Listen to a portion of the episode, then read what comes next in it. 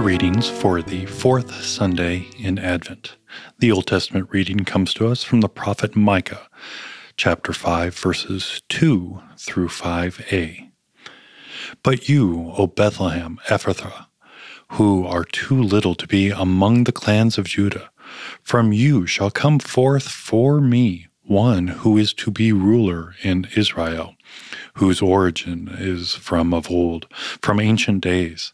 Therefore he shall give them up until the time when she who is in labor has given birth. Then the rest of his brothers shall return to the people of Israel, and he shall stand and shepherd his flock in the strength of the Lord, in the majesty of the name of the Lord is his God, and they shall dwell secure.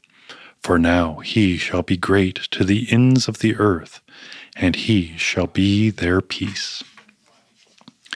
The epistle is from Hebrews chapter 10, verses 5 through 10. When Christ came into the world, he said, Sacrifices and offerings you have not desired, but a body have you prepared for me. In burnt offerings and sin offerings you have taken no pleasure. Then I said, Behold, I have come to do your will, O God, as it is written of me in the scroll of the book. When he is above, you have neither desired nor taken pleasure in sacrifices and offerings and burnt offerings and sin offerings. These are offered according to the law. Then he added, Behold, I have come to do your will.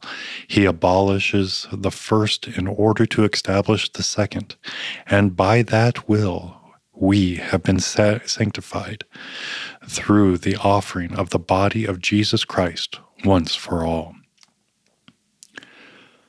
The Holy Gospel according to St. Luke, chapter 1, verses 39 to 56.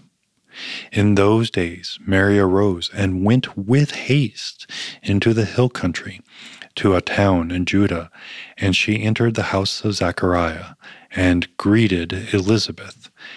And when Elizabeth heard the greeting of Mary, the baby leapt in her womb, and Elizabeth was filled with the Holy Spirit, and she exclaimed with a loud cry, Blessed are you among women, and blessed is the fruit of your womb. And why is this granted to me, that the mother of my Lord should come to me? For behold, when the sound of your greeting came to my ears, the baby in my womb leapt for joy.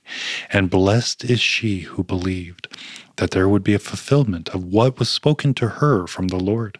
And Mary said, My soul magnifies the Lord, and my spirit rejoices in God my Savior, for he has looked on the humble estate of his servant. For behold, from now on all generations will call me blessed. For he who is mighty has done great things for me, and holy is his name and his mercy is for those who fear him. From generation to generation, he has shown strength with his arm. He has scattered the proud in the thoughts of their hearts. He has brought down the mighty from their thrones and exalted those of humble estate. He has filled the hungry with good things, and the rich he has sent empty away.